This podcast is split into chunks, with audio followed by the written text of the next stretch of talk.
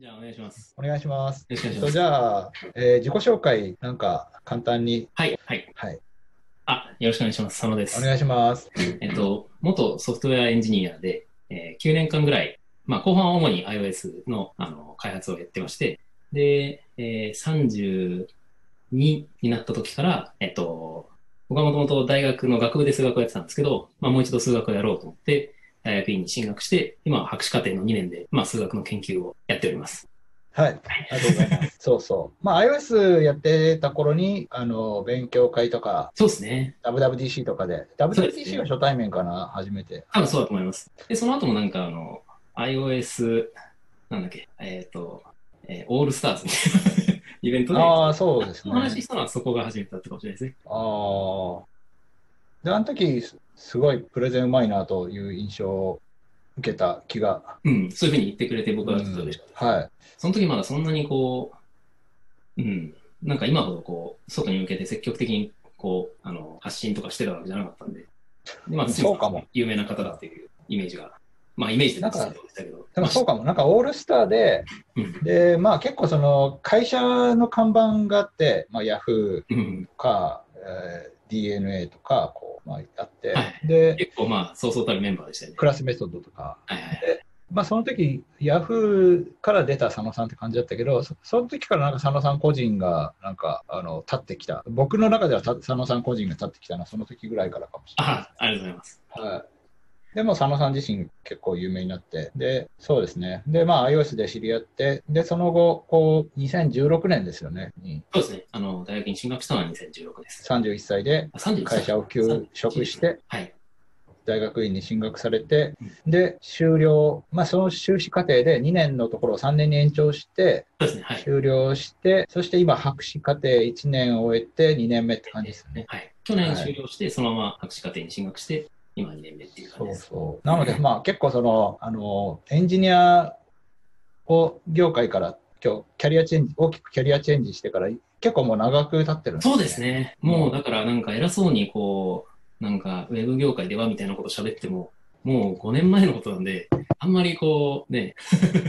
こうもう昔の経験だからもう今の現場の開発の現場とか多分僕が知ってるのとだいぶ変わってるだろうなと思いますし、いや本当5年は結構ね変わりましたね。だからなんかちょっとそうなんかこうちょっと軽率な発言をしないように気をつけて最近。いやでも僕もだいぶもう化石みたいな存在ででもだって現場みたいなこ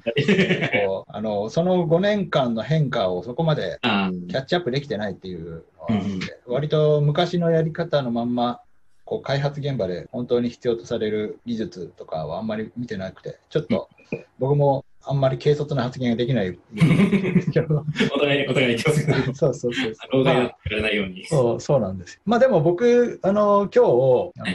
まあもともと別に佐野さんと会えばいくらでも話すね。なんか今日前に撮ったボイシーを聞き返したんですけど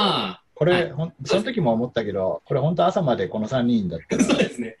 みんな話したがりすぎて、いくらでも話があるのみたいな。近くのカフェで僕がなんかこう一人でそこにいるみたいなこと書いたら、今いるんだったら会いましょうみたいな感じで連絡くれて。そうですね。結構長く話しました。そうですね。その時もそう、佐野さんは読書しに来たけど、結局2、3時間喋って。まあ、そう、そんな感じで、まあ、普通に佐野さんに話したいことはいくらでもあるんですけど、なんとなくこの YouTube として、僕は今日テーマに思ってるのは、ある程度、積み上げたキャリアを大きく切り替える時の、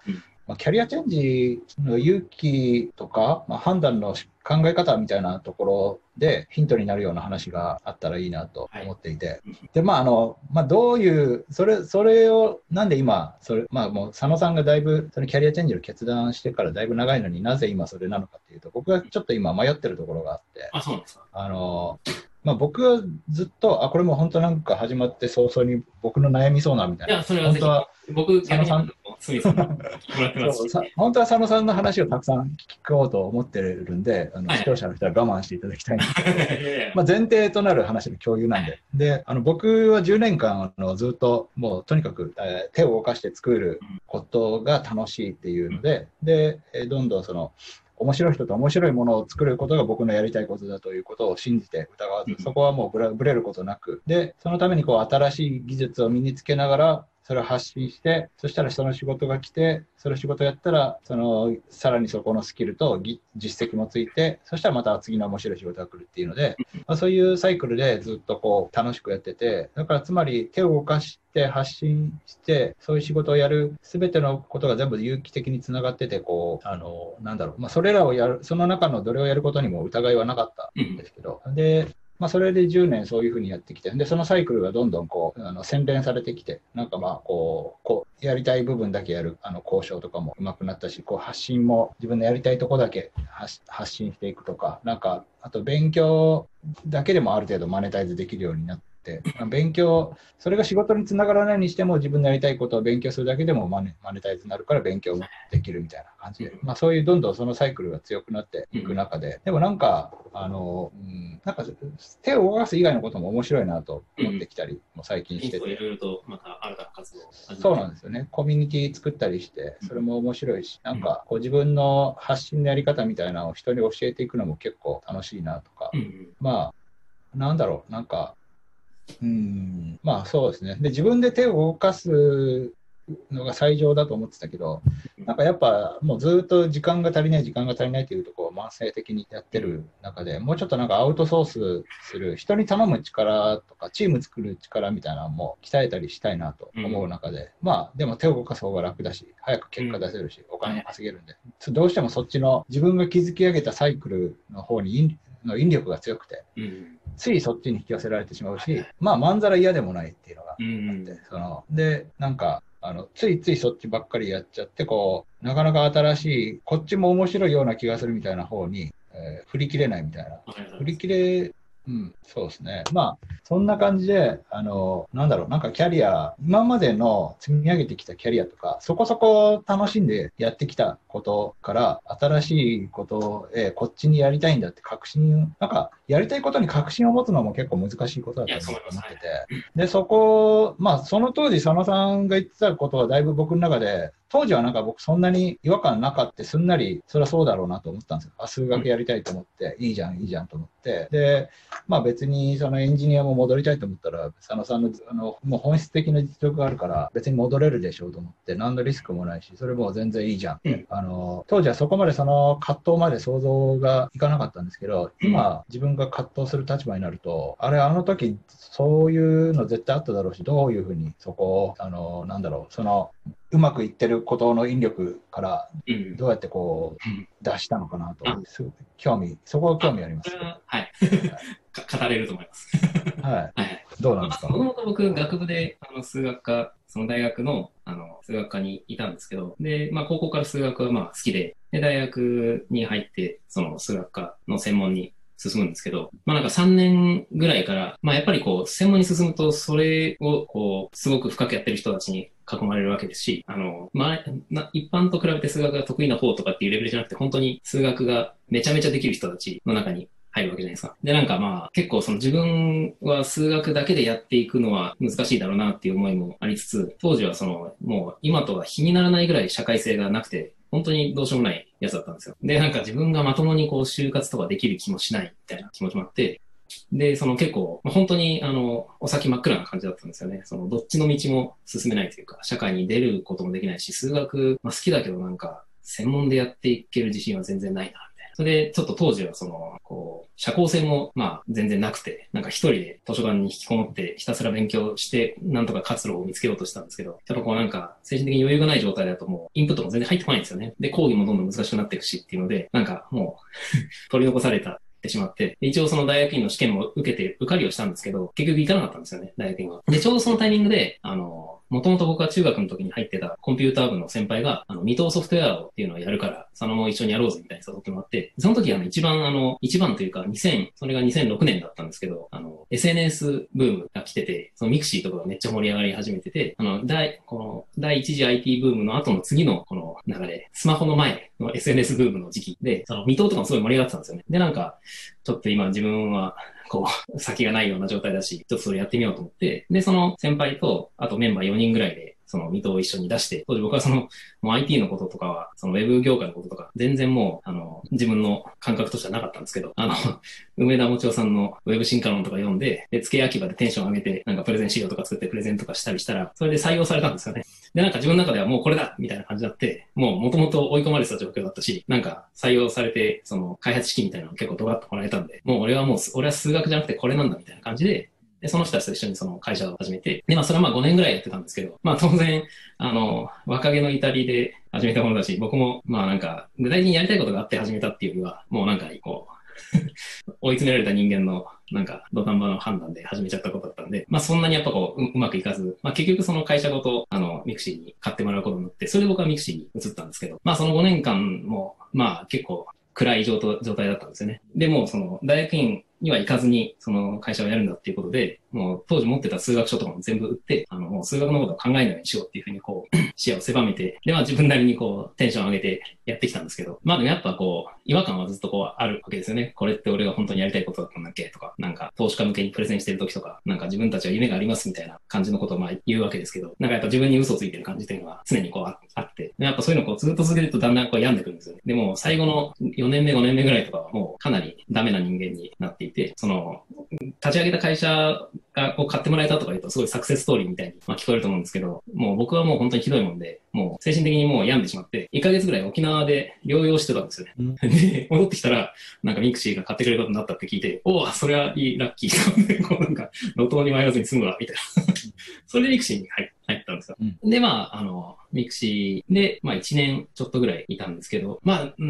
こう、会社の、そうですね、ミクシーで、そこでは iOS エンジニアとしてやってました。そこで、初めて、仕事としてはちゃんと iOS。ミクシーに移る前からもちょっとずつその、スマホブームがこう来てたんで、ちょっと自分でやったりとかしたんだけど、別にその、会社としてなんか iOS のプロダクトを出したっていうわけでもなかったから、iOS のエンジニアって名乗るレベルではなかったんですけど、でもミクシーに移ってから、世界から iOS の、開発をやりたいと思って、それで iOS チームに入ったりとかして、やったりとかしてたんですけど、でもやっぱちょっとなんか、もともとその入った経緯が、そういう、かなり受け身的な感じで入りましたし、すごい、楽しい仲間とも知り合えて、白山さんともそこで出会って、すごいいいメンバーとたくさん出会えたんですけど、なんかやっぱこれをずっと続けるっていう感じじゃないなっていうような予感があって、それでその、会社がやってた頃に、お世話になってた、先輩の起業家が、その会社が Yahoo に買われて、で、その人は Yahoo の中で結構偉い人になってたんですね。で、その人にこうお悩み相談みたいな感じでお話しさせてもらって、で、今結構 Yahoo 楽しいよみたいな感じで言われて、で、当時第二体制に変わって、何年かぐらい、2年3年以内とかで、なんか爆速だとか言って、第二の Yahoo スタートみたいな時期だったんですよね。で、なんかそういうその変化のタイミングに関わるの面白いんじゃないかなと思って、それでYahoo にそこから移ったのが2013年ですね。で、結構その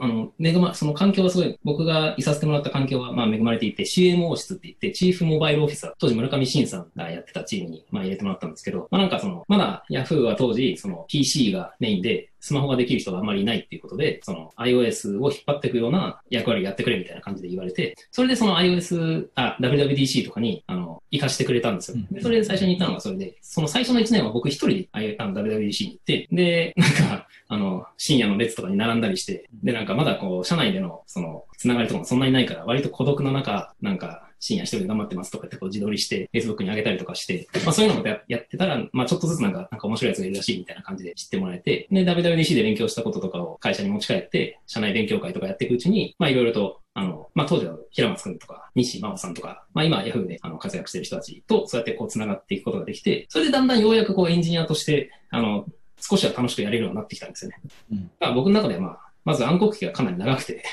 Yahoo に入って、で、チームに入れてもらえたおかげで少しずつ自分が、活躍できる場が見つかってきたっていう感じです。で、その2年目の WWDC とかで多分、そのイベントをやって、で、それで、その辺で多分、堤さんともお会いしたりしたのは、多分そのあたりだったと思います。だからなんか iOS スーパーオールスターズとかこう言って、やってるけど別に、そんなに、当時はスーパースターって名乗っていいようなレベルではなかったし、自分としてこのプロダクトに携わったって言えるものがあるわけでもなかったんですけど、そこもなんか調子乗って、はったりで、俺はすごいやつだみたいな顔して、やってたっていう感じですね。でも、それが2013年、14年ぐらいで、ようやくエンジニアとしては、少し地に足がついてきた感じがあるし、あとは僕は人に向けてこう何か発表したりするのが好きなんだっていうことも、そのあたりで結構ようやく気づいたんですよね。っていうのと、あと転職、ちょっと前ぐらいに、Yahoo に転職するちょっと前ぐらいに、まあ、結婚して、で、その1年後ぐらいに、まあ、子供を授かるんですけど、まあ、そういうようないろいろな変化があって、ある程度社会人として自分が落ち着いてきたっていうこととか、まあ、それまでこうずっと憧れを抱いてた家庭というものも、まあ、ようやく家庭を持つことができたっていうのがあって、いろいろとこう、それまでの自分の追い詰められてた状態っていうのが、ようやくこう少し、ほぐれてきたというか、少し余裕を持って、自分の過去を振り返るようになって、で、ずっとやっぱ数学のことはこう考えないようにして、それまでこう生きてきたんですけど、なんか奥さんとかと話しながら、まあ、数学もう一度やってみたい気持ちもあるんだよねみたいなことをこう言ったりしたら、それまたやりたいんだったら やってもいいんじゃないのみたいなことを言ってくれたんですよね。で、僕はちょっとそれ真に受けすぎて、それまでこうずっと自分を偽って蓋をし続けてきたものをこうちょっと開けただけでやっぱこうバーッとこう一気にできてしまう。ポップコーンみたいな感じで、うん、圧力鍋をこう急に開けると豆が飛び出すみたいなあれがあるじゃないですか、危険な。そういうことでこうなんか吹き出しちゃったんですよね、それで。でも最初は社内の勉強会で数学の話をするっていう、だからそれはSwift が出たっていうのがすごい自分の中ではいいきっかけになって、Swift 僕が参加した3回目の WWDC で、2015年、あれ2014年かなに確か Swift が発表されて、で、Swift はユニコード文字が使えたりとか演算子のオーバーライドができるから、例えば積分みたいなことを、なんか積分記号を使ってコードでできるみたいなとか、あとはこの相和のシグマとかが使えるとか、あと演算子のオーバーライドがあるから、複素数をプログラムで書いたりできるみたいなことを、まあ遊びでこうやってて、あ、これ面白いなと思って、で、社内のLT でなんかこういうのありますとかって話したら、なんかすごい受けたんですよね。あんまりやっぱこう、当時、プログラミングに絡めて数学の話をする人っていうのは少なくともフロントエンド界隈ではあんまりいなかったし、それがめちゃめちゃ受けたんですよ、社内で。で、僕もそれ、好きな話をして、こう、受け入れてもらうっていうのはすごい嬉しかったんで。で、iOS7 勉強会みたいなのが確かあったと思うんですけど、そこでなんかすごい人数集まってくれたんですよ。Yahoo でやりますって言って、なんか新しい技術についてキャッチアップしたいみたいな。で、まあ、一般向けのイベントをやって、で、そこにすごいたくさん人が集まってきたところに、Swift で複素数を作るみたいな。発表をテンション上げてやったら、それもまたすごい受けが良くて、で、西さんとかがツイートで、佐野さんは数学の話をするときに嬉しそうだな、みたいにこうツイートしてくれて、で、なんかそれでこうなんか、自分が本当にやりたいことみたいなことを、に再びこう気づいてしまって、で、その後まあ、やっぱでも仕事しながら一人で数学勉強するっていうのはやっぱ大変だから、何らかの自分なりのモチベーションを作んなきゃいけないと思って、それでプログラマーのための数学勉強会っていうのを始めたのが2015年ですね。で、それを最初は会社の会場とかを借りてやって、で、まあ、自分がこうコンタクトできそうな人に、こう、コンタクトして出てくださいと。で、5人ぐらい人を集めて、で、やったら、それもまたすごい評判が良くて。で、やっぱもともと自分が無理だろうと思って蓋をしてたものを、ちょっと出してみたらすごい受けがいいと、もうそこにこうズルズルとこう引き込まれていって、もうそれをやらない状態というのが考えられないような感じになっていってしまう。でもそれまだ、その時は子供が生まれたばっかりだったし、もう、プログラムのための数学勉強会を第1回開催したのが2015年なんですけど、印象を受けたのがその年の9月とかなんですよね。だからもう自分の中ではこう急激にもうそっちに気持ちが移ってしまって、で、奥さんにやったらいいと思うっていうふうに、まあ言ってくれてましたけど、そんな急なつもりで言ってない。長い目で見て少しずつやってったらいいんじゃないみたいなのはあるけど、生まれたばっかの子供がいて、でなんかいきなりやり始めるとか、それは違うっていう感じで、そこは正直自分でもかなりまずかったと思うんですけど、だからまあ、大学院に戻ろうとして、それをやったのはもうほとんど、まあもう、発作みたいなもんですよね。もうやらないのは無理だったから、もうやってしまったっていう。ああ、そっか。その時、開発への未練みたいな。あ、それがまたちょうどいいというか、ちょうどいいっちゃいけないんですけど、それまで、会社の中で、1年ぐらいかけてやってきたプロダクトがあって、で、それが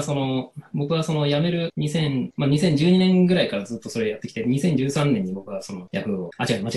えた。2015年ぐらいから、そのプロダクトやってきて、で、結構いいものはできてたんですけど、結局それはリリースできなかったんですよね、最終的に。なんか、社内の主要なプロダクトと競合するからみたいな感じで、それもあって、なんか、もういいわってなったんですよね。こう自分がせっかく情熱を持ってやってきたプロダクトが世に出せないっていうのは、もうそんなことのために俺の貴重な時間使うのは嫌だみたいな。それは意味で切れるためにはちょうどよかった。もうなんか。なるほどなるほど。その話してました。なんかそれで代わり供養するためにオブジェクティブ C からコンバートするやつ。何も出さないのがやっぱ不正解だから、せめてその過程で作ったプロダクトぐらいはまあサブプロジェクトとしてオープンソース化しようと思って。まあ出したっていう感じですね。それやんないとだって何も、1年間何もやらなかったことになりますからね。そっか。まあそういう意味ではちょうどなんか、開発の区切りも良かったし。一番いいのはリリースして、ああ、これでようやく一つの仕事としてやり出せたってなれば一番綺麗だった。やっぱ世の中そう甘くなくて、なんか終わりはこうバッドエンディングで、いや、まあしょうがないです。なるほど、そっか。はい、でもそういう意味ではちょっとあれですね、こうなんだろう、まあ、状況としては多分こう、まあ、僕が30歳でプログラムやっぱ自分でもの作る方に憧れて、そっちに行って。もうずっと止めどなく楽しかったみたいな感じで、それが佐野さんにとっての数学で、でだから僕はだからどっちかというとそれを10年もう疑いもなくもう最高に楽しく、それに全てを投入する。だから趣味もそこからはもうなんか趣味もなくて、もうそれが趣味だから、ずっとそれをやってれば楽しいっていうので、もうそれで済んでて、で10年経ってなんかあれなんか飽きてきたかもみたいな、飽きてきたかな、なんか他のことに興味が出てきたかもと思い始めたっていう感じかもしれないですね。多分使える時間がやっぱりお子さんが生まれたことで、それが大きいですね。さっきおっしゃってた機能単位でしか開発できないっていうんだと、やっぱり丸ごと関わるのに比べると仕事の面白さとしては明らかに減っちゃいますよね。そうなんですよ。まあそういう意味だと、でも佐野さんの場合はそれで数学が、まあ、今は数学やれて勉強できて楽しくて、で今後どういう形であっても数学は楽しいんですかね。どういう、なんかこういう数学は楽しいけどこういう数学は楽しくないみたいな関わり方として、それはあると思います。例えばもともと一度学部の時に数学を離れる時も数学という手段にこだわるがために楽しくない仕事をやるのは嫌だと思ったんですよね。例えば数学を使う仕事って、まあいろいろあって、例えば企業研究所に入るとか、当時だと金融系がすごい盛り上がってたから、数学から金融系に行く人っていうのはすごい多かったんですよね。例えば当時だったら、まあなんか、外資の金融とかに入れれば、で、クオンズとかになれたらもう勝ち組みたいな感じあったんですけど、僕はあんまり金融には興味ないし、生命保険とかも、なんか銀行系のそういうのとかも、正直やっぱ僕はそういうことを理解する頭を持ってないというか、たくさん数字が出てくるともう無理みたいな。頭の作りになっているので、違うんですね。それできないんですよね。で、今だとデータサイエンスとかもすごい、まあ今どれぐらい盛り上がってるかはちょっとわかんないですけど、まあでもまだ花形の仕事としてあると思うんですけど、まあデータサイエンスもやっぱり多分自分には向かないだろうなと思うんですよね。まあそれやってみたらまた違うのかもしれないけど、少なくとも数学を使うからっていう理由でそれを始めたら、多分あまり楽しめないだろうなと思います。全く新しいことを始めるんだっていうマインドセットで始めるじゃだったらまた違うかもしれないですけど、数学へのこだわりを持ちながら、それを活かせる仕事としてみたいな選択をしたら多分失敗すると思うんで、だからそこはもうむしろ切り分けたいと思ってるんですよね。数学の自分の好きな数学の楽しみ方ができないような仕事をするんだったら別にそれはもう数学にこだわらずに、楽しめる仕事を選びたいっていうのが、僕はUI、フロントエンドエンジニアという仕事がすごい楽しんでいましたし、結構よく意外だとか、数学やってたのになんでフロントエンドやってるのとか、稲見さんに言われたりとか、まあ結構言われたりするんですけど、僕はそんなにそこの数学を楽しいと思う感覚と、フロントエンド開発してて、なんか目に見えて動くものができて、見せられる楽しさっていうのはそんなに自分の感覚としてはそんなに違わないと思っているんで、多分別に数学は使ってないけど、でも別に自分は楽しめるっていうからそれでいいというような感じはあります。全然わかりますよ、僕は。別に数学が楽しい人が育児が楽しくないっていうのとそういうわけじゃないのでそれはそれ、これはこれ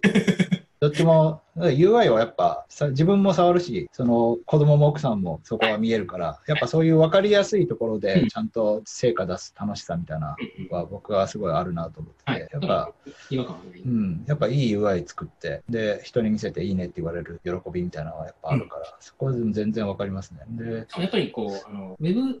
当時やっぱりアプリだと、特にフロントエンドってなんか HTML に JavaScript ちょっと書くだけでしょみたいな感じの見られ方をしてるのかもしれないですけど、そのアプリでちゃんとしたものを作ろうとしたら、すごく構造的にしっかりしたものを作らなきゃいけない。それは、例えば、なんか通信の途中でなんかユーザーが変な操作したらどうするみたいなのとか、いろいろといろんな場合分けを考えて、で、綺麗な構造を保ちながら作っていかないと、すぐ破綻したものになっちゃう。で、それ結構単純に目に見えるものとして面白いっていうだけじゃなくて、構造としても綺麗なものを作んなきゃいけないし、確かに。あと Swift が出てきたことで、やっぱ構造化っていうのがよりやりやすくなって楽しくなったっていうのもあるんで、まあ、いろんな点で数学において大切なものと共通する部分っていうのは結構あったと思いますし、まあ、それだから普通に楽しめていたんですよね。だから、まあ、終了後どうするかについては、まあ、まだ、いくつかプランが自分の中ではありながらも、具体的にこれにするっていうのは決めてないですけど、まあ、仮にもし、また会社に戻るみたいになった時には、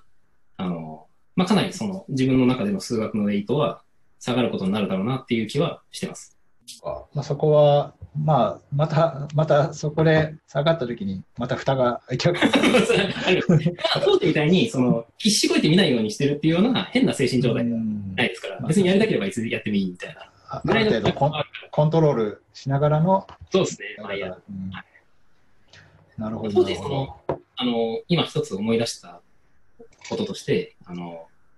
僕がプログラマーのための数学勉強会始めた時って、なんか結構数学にみんな注目し始めてた頃というか、その、うん、データサイエンスブームがあったりとか、あとはそのユニティとか使ってみんな個人で 3D ゲーム作れるようになったみたいな、その中でその行列のかけ算とか、なんか資源数を使うみたいなとか、そういうようなその技術の変化によってみんなそのエンジニアが積極的に数学に興味を持ち始めたっていうような感覚があったんですよね。で、その中にいる自分は一応数学のバックグラウンドもあって、でプログラミングというかエンジニアリングもできるから、まあ、結構いいポジションにいるなっていう気持ちはあったんですけど、でもその数学に関してはやっぱこう屈折した気持ちがずっと抱えたままで、一度逃げたみたいな気持ちがありますから、その気持ちをそのままにして、その私は数学をやってきたエンジニアですみたいなことを言うのは無理だなと思ったんですよね。自分に嘘をつき続けるし、その本当に数学やってる人が目の前に現れたら、すごく卑屈な気持ちになってしまう。で、そんな感じでその先生きていくのは嫌だなと思って、それだったらもう若いうちにこの卑屈な気持ちの原因となっているものに真正面から向き合って、で、そこをこう解消した状態にしないと、その先の人生がかなり不自由になると思ったんですよ。で、それは嫌だなと思って、なんかごまかしでやりたくないなと思ったんですよね。その本当に好きなものを、前面に出していくんだったら、躊躇なくそうできるようにしないと、もう、一生嘘をつきながら、劣等感を抱えながら生きていくことになると思って、それを解消したかったっていうのも。ああ、いや、それはすごいわかる気がします。まあそういう意味でも、なんかこう、今後、数学、もし、なんだろう、博士課程終わった後も仕事をするときに数学の比重が下がっても、なんかそこが大きく違うんですよね。全然違う。そこがもうすっきりして、でまた社会に出るっていうことが、卑屈になる必要はもうないという。この YouTube でこうなんだろう、こう共通の知り合いの話をするのは内輪話的になってしまうかもしれないけど、白山さんの情報、コンピュータサイエンスへのこう気持ちもなんか同じように、もうそこを通らないことにはもうそう、やっぱなんかどうしてももうっていうことだけ考えたら別に全然やってくると思うんですよね、白山さんの。そうなんですよ。でもやっぱ本人はそれをなんか偽り続けるのは嫌だそうそこの強い気持ちを感じますね、発信から。特にその修士に入った段階ではそういうそのネガティブな気持ちで自分のこうトラウマを払拭するんだみたいな気持ちはかなり強かったんですけど、修士3年間でそれなりにこう自分としては手応えのある、自分の中ではまあまあやれたなって思う結果が出れたので、それによってだいぶそのネガティブなモチベーションっていうのはこう消えたんですよね。その数学に対する後ろめたさみたいなのがなくなって、でもうちょっとこうピュアにもう少しちゃんと研究したいっていう気持ちになれて、それで博士課程に進んだっていう感じです。今僕はその人生の中で一番精神的に健康な状態ですね。ああ、いいですね。マイナスのところを全部ゼロに戻して、もうあとはプラスに向かって増やしている。いやー、なるほどな。そうか、わかりました。ちなみになんか